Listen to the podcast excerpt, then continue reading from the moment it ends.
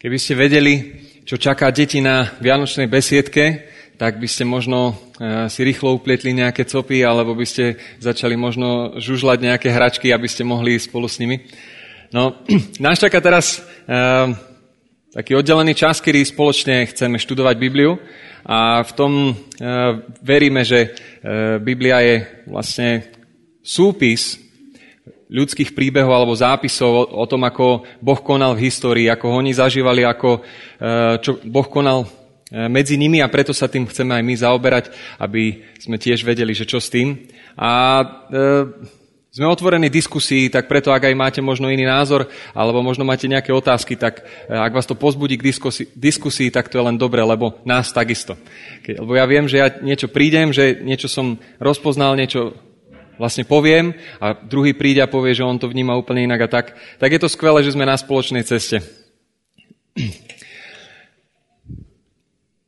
Ja som sa na úvod pýtal, že či každý z nás mal Vianoce.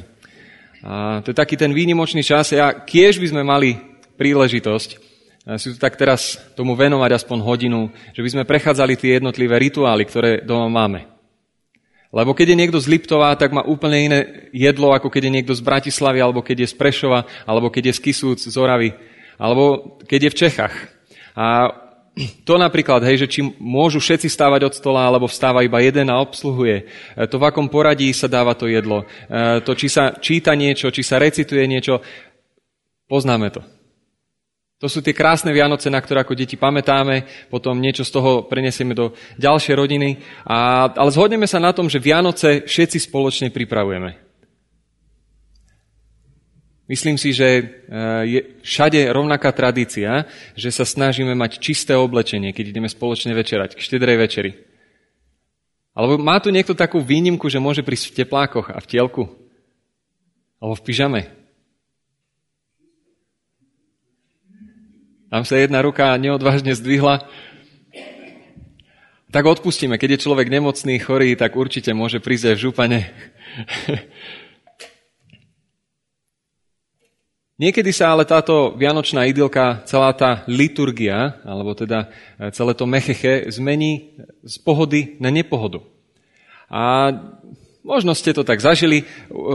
U nás to niekedy tak bolo, ešte keď som býval vlastne s maminou aj so sestrou, a je tomu aj teraz tak, keď bývam s manželkou a s dcerou, že oblečenie je čisté, jedlo je pripravené, všetko je v poriadku, a napriek tomu tam nevládne nejaká si pohoda.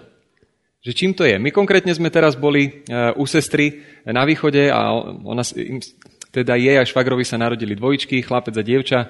Úžasné deti, živé sú akorát v tom veku 10 mesiacov, kedy všetko, čo vidia, tak sa na to vrhnú a idú to akože rozobrať. Takže keď videli aj našu 4-mesačnú dceru, tak v momente museli rozobrať na súčiastky, chceli. A teraz tú vianočnú pohodu chcete mať, a tak zabalíte tie darčeky tým deťom a oni si ich idú rozbalovať, a tak a zistíte, že to dieťa vôbec nerieši ten darček, ale rieši to, že to môže trhať a chce to jesť, a potom chce ísť zváliť stromček a všetko a tak. A ste takí, že no dobre, ale a začnete ich potom ukladať, a aby sme aj my dospelí sa mohli obdarovať, mohli sa najesť. A zrazu zistíte, že je 8 hodín, stále nič, a tie dve deti spia, a tretie sa zobudí, tak zase to ukladať, konečne už spí, a zase ďalší, a tak okolo 9. 10. už neviem koľkatýkrát zohrievame jedlo a konečne sadáme k stolu, a tá vianočná pohoda, a už sme si tak oddychli, že začíname detoxikovať. Čo znamená, že keď už niekto povie nejakú poznámku, tak ten druhý už sa neudržia, už sa do toho pustíme, a jedno akým smerom chcete mať ten vianočný rozhovor, proste ako si ide to v takom tom chvate. A neviem, či vy máte podobnú skúsenosť, alebo iba my sme taká úžasná energická rodina. A ja si to ani inak neviem predstaviť. Hej? A ja som to kedysi vyčítal mojej mame, že proste na Vianoce všetko sa musí upratať a strašný stres, a stále veď pohoda, čo riešiš? Zrazu mám vlastnú domácnosť a som taký, veď musíme a všetko, a moja žena pohoda. A zrazu ja vidím, že všetko to, čo mi vadilo, tak teraz akože ja prinášam, tak je to skvelé.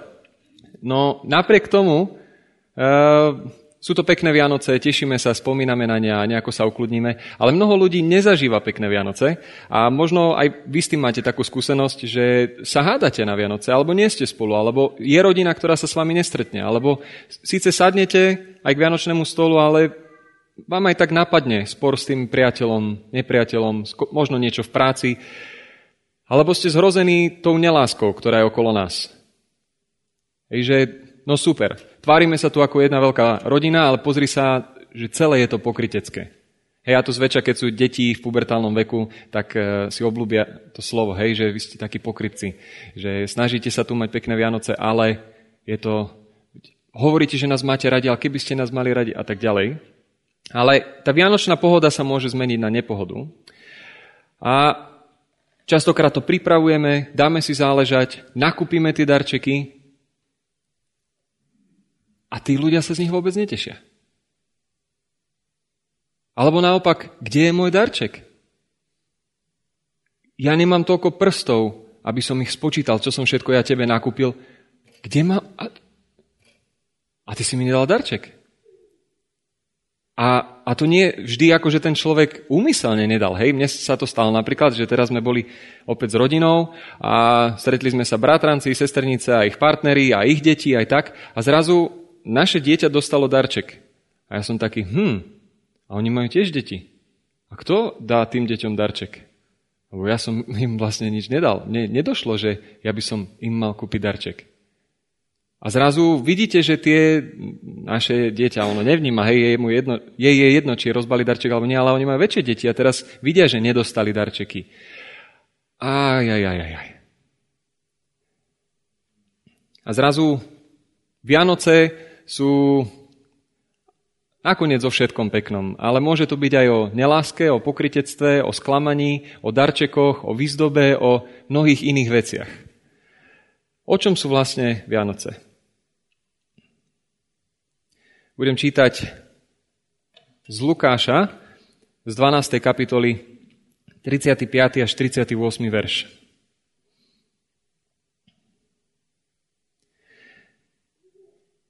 Majte bedra opásané a lampy zažaté.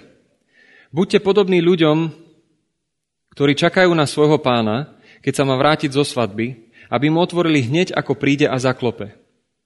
Blahoslavení sú sluhovia, ktorých pán nájde bedliť. Amen, hovorím vám, opáše sa, posadí ich k stolu, pristúpi a bude ich obsluhovať. Či už príde pred polnocou, alebo až nad ránom a nájde ich bedliť, sú blahoslavení. A to je text, ktorý je súčasťou väčšieho celku a my sa k nemu ešte tak dostaneme, ale prvá vec, ktorú by sme mali začať, je o tom, že Vianoce pre nás nie sú o narodení Ježiša Krista. Lebo ak áno, tak potom je to iba tak, že je nejaký malý Ježiško a inak je všetkom po starom. Lenže pre nás už to není iba o narodení. My si nemáme pripomínať, že sa narodilo nejaké malé dieťatko v jasličkách, jezuliatko, malý Betlehem a všetko a tak. Nie, pretože to je minulosť. Pretože to dávno pre nás nie je súčasné. To je niečo, čo malo svoj význam vo svojej dobe, ale pre nás to už neplatí. Pretože Ježiško už není Ježiškom.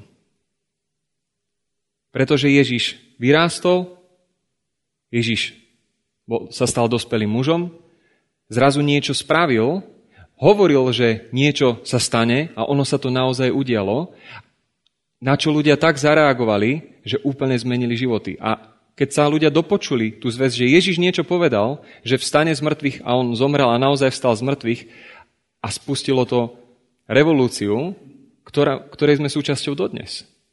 Pretože Vianoce pre nás už nie sú iba o narodení Ježiša, ale sú spojené s tým, čo v živote vykonal. A vy neviete Vianoce vypovedať bez Veľkej noci, lebo Vianoce žiaria práve svetlom Veľkej noci.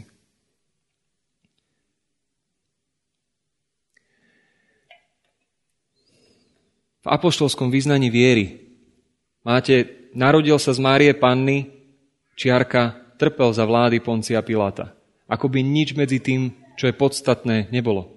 Lebo narodil sa a bol ukrižovaný. Lebo nevieme dnes vypovedať význam Vianoc bez svetla Veľkej noci.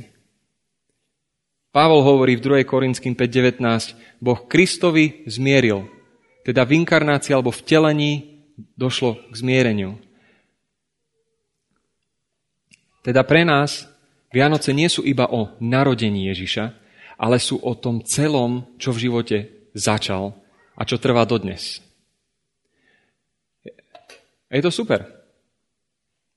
Dobrá informácia. No a čo s tým? My vieme, že ideme od niekiaľ niekam, ale dobre, Vianoce nie sú iba o narodení Ježiša. Na čo to potrebujem vedieť? Pretože sa nám inak môže stať, že sa dostaneme do pokrytectva. Že malý Ježiško, ktorý sa kedysi narodil, niečo, čo sa stalo v minulosti, ale to nejako nesúvisí s nami.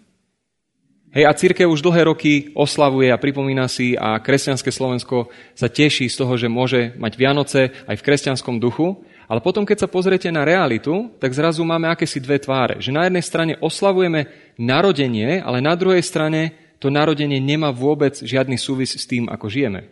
A to nie je niečo, čo sa akože ľudskému srdcu stalo iba teraz. Keď vy ste čítali celú tú 12. kapitolu, tak v podstate bol židovský národ, ktorý očakával svojho Mesiáša, takisto na niečo čakal. A zrazu tí, ktorí to mali rozpoznať, tzv. Farizei, tak nerozpoznali.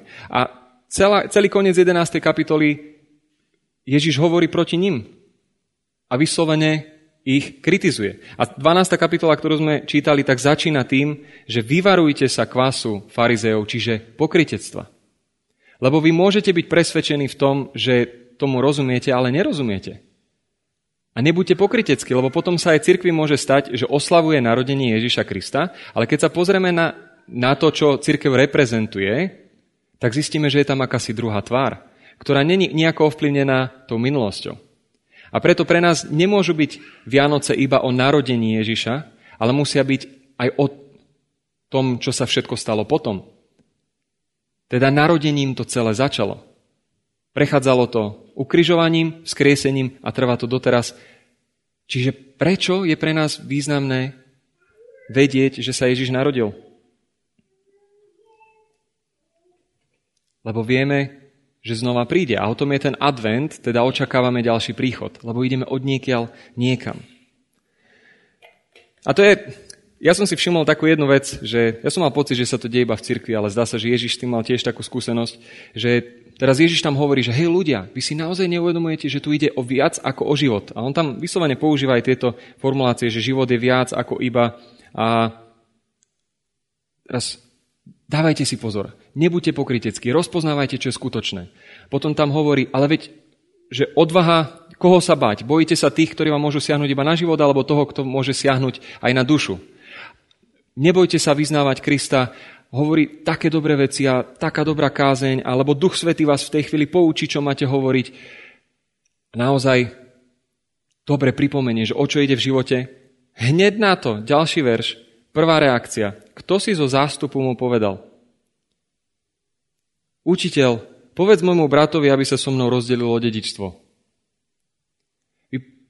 Že niekedy, lebo ja som mal pocit, že to sa deje iba v cirkvi, že prídem a hovorím o Bohu, o dobre veci a tak, hej, vedúci, nie, nech mi dá peniaze. Lebo to zažívame. Že nám úplne niekedy ujdu tie podstatné veci. Že hovoríme o Vianociach, že sú o narodení Ježiša a zrazu ja nemám žiadne darčeky. Ja tu všetko pre vás chystám a zrazu úplne sa nás míňa význam Vianoc. A zrazu máme dve tváre takého pokrytectva a Ježiš tam potom pokračuje a hovorí, práve sa dotýka toho dedičstva a hovorí, že nebuďte chamtiví, lebo život človeka nezávisí od majetku, ale od Boha. Buďte slobodní od majetku. A práve potom hovorí o tomto, že buďte podobní ľuďom, ktorí čakajú na svojho pána. Teda vieme, že Vianoce nie sú iba o narodení, ale sú o niečom, čo sa tým začalo. Prečo je to podstatné? Lebo to má potom reálny dopad na náš život. A teda čo máme robiť? To bolo veľmi rýchle. Amen. Ďakujem. Nie. Pripraviť sa, pozor, a to je všetko. To je to, čo Ježiš hovorí, že teda čo máme robiť? Lebo nemáme sa teda báť, není to o peniazoch, není to, tak teda čo máme robiť? A Ježiš hovorí, pripraviť sa, pozor, to je všetko. Buďte pripravení, dávajte pozor a čakajte. Ak sa pozrieme na ten text bližšie, to sú 3 verše, ale sú veľmi krásne vybudované a nikde v Novej zmluve nenájdete taký sklad podobenstva, ako je tu. Že to je tzv. Trojitý sendvič. Lebo máte akože normálne, že máte chlieb a máte chlieb. A potom niekde sa dáva, že chlieb, šunka, chlieb. Ale v tomto podobenstve zrazu máte ešte tretí rozmer, ktorý je veľmi, veľmi významný. Ak ho nečítame dobre, tak sa dostaneme do niečoho úplne iného. Máme tu prvú stranu chleba a Ježiš hovorí, buďte pripravení sluhovia. Teda, majte bedra opásané a lampy zažaté. Buďte pripravení. Áno, tomu rozumieme. Ide ďalej.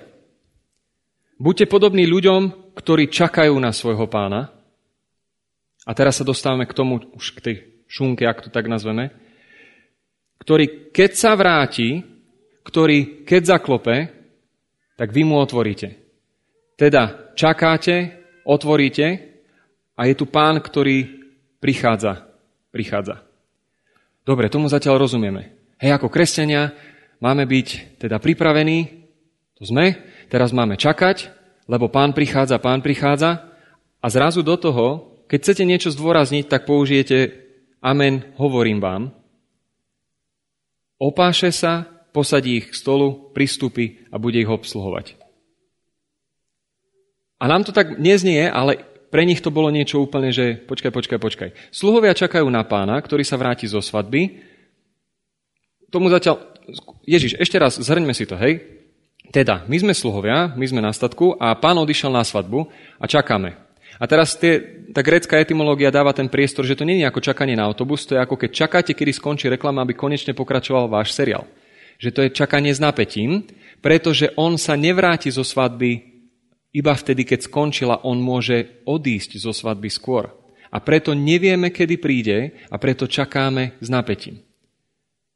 A ten pán, keď príde, tak zaklope a my mu chceme otvoriť, aby čo sa stalo? No, aby sme sa o neho postarali. A zrazu niečo úplne iné. A keď príde, bude vás obsluhovať. Počkaj, čo? Však my preto čakáme, aby sme sa o neho postarali, nie?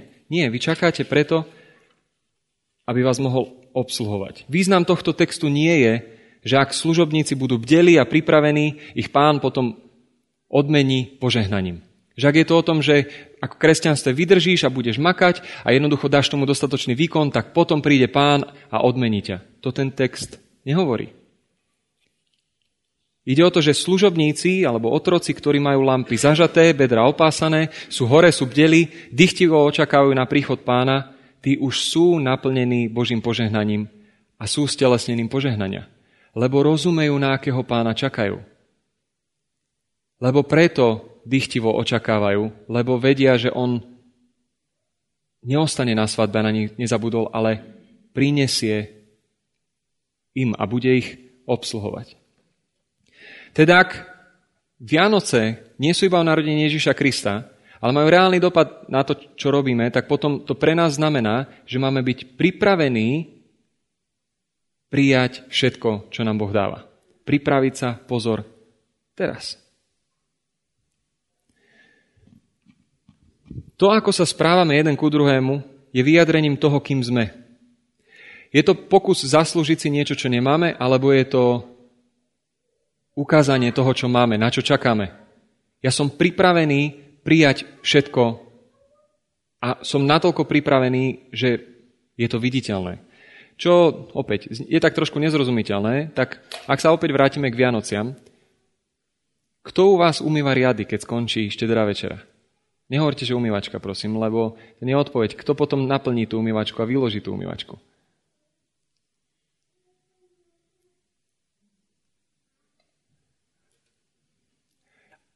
Pretože sa môže stať, že to proste áno, Vianoce sú super, sú o láske, obdarovali sme sa, tešíme sa aj tak.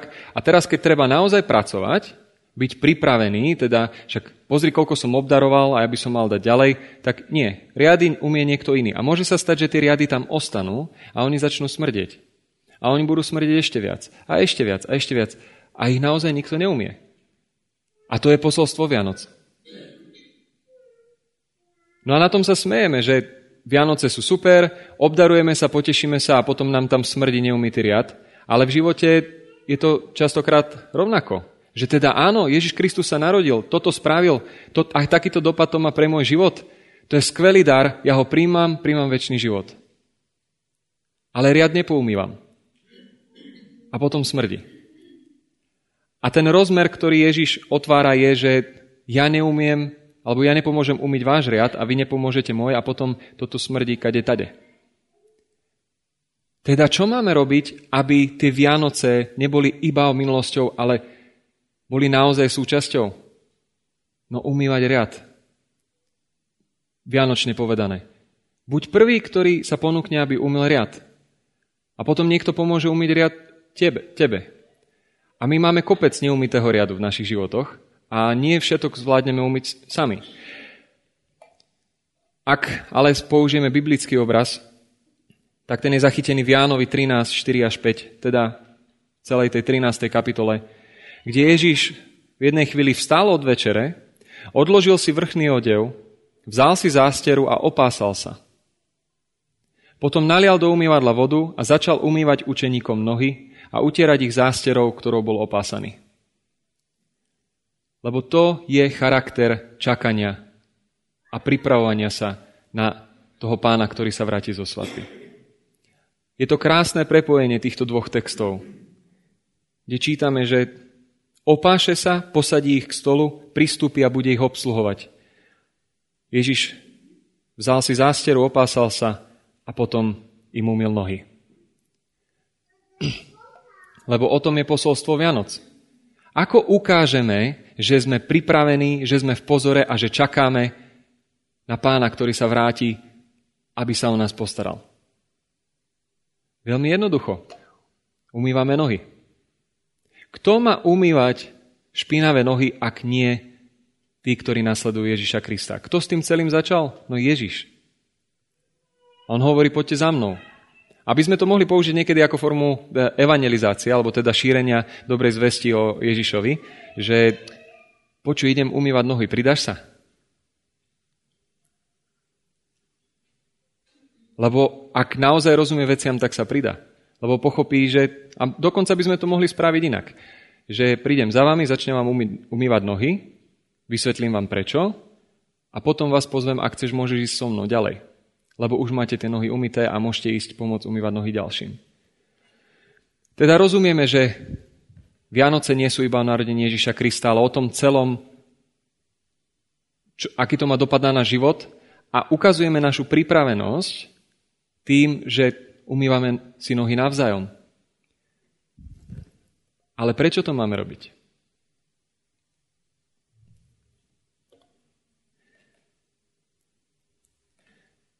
Lebo to podobenstvo hovorí, že máte byť pripravení, máte byť v pozore a to najkľúčovejšie, amen, hovorím vám, blážený, blahoslavený, spokojný, radostný, akokoľvek to nazvete. Blahoslavení sú sluhovia a tak ďalej, či už príde pred polnocou alebo až nad ránom, nájde ich bedliť, sú blahoslavení. A to sa nám niekedy ťažko príjma, že ako v tomto môžem nachádzať potešenie. Ja by som rád išiel ešte ďalej, ale možno nie úplne, že keď by sme čítali to ďalšie podobenstvo o vernom sluhovi, tak tam je, že keď teda pán odíde, sluha niečo robí a teraz si povie pán mešká, tak si začne robiť, čo chce.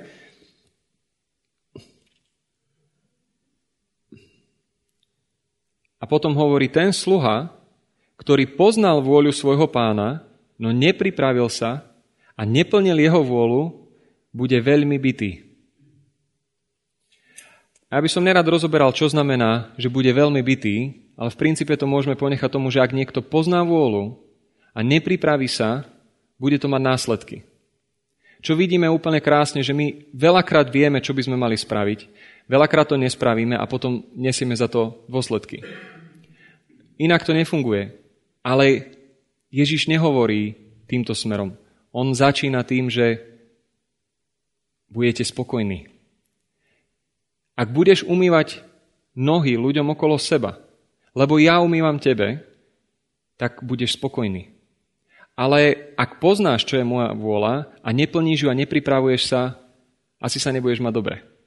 A by sme mohli, nebudem to otvárať eschatologicky alebo tak, ale v princípe my vieme, aké je to nemať sa dobre. Jednoduchá otázka, sami si môžeme zodpovedať, že ktorým smerom by sme chceli ísť.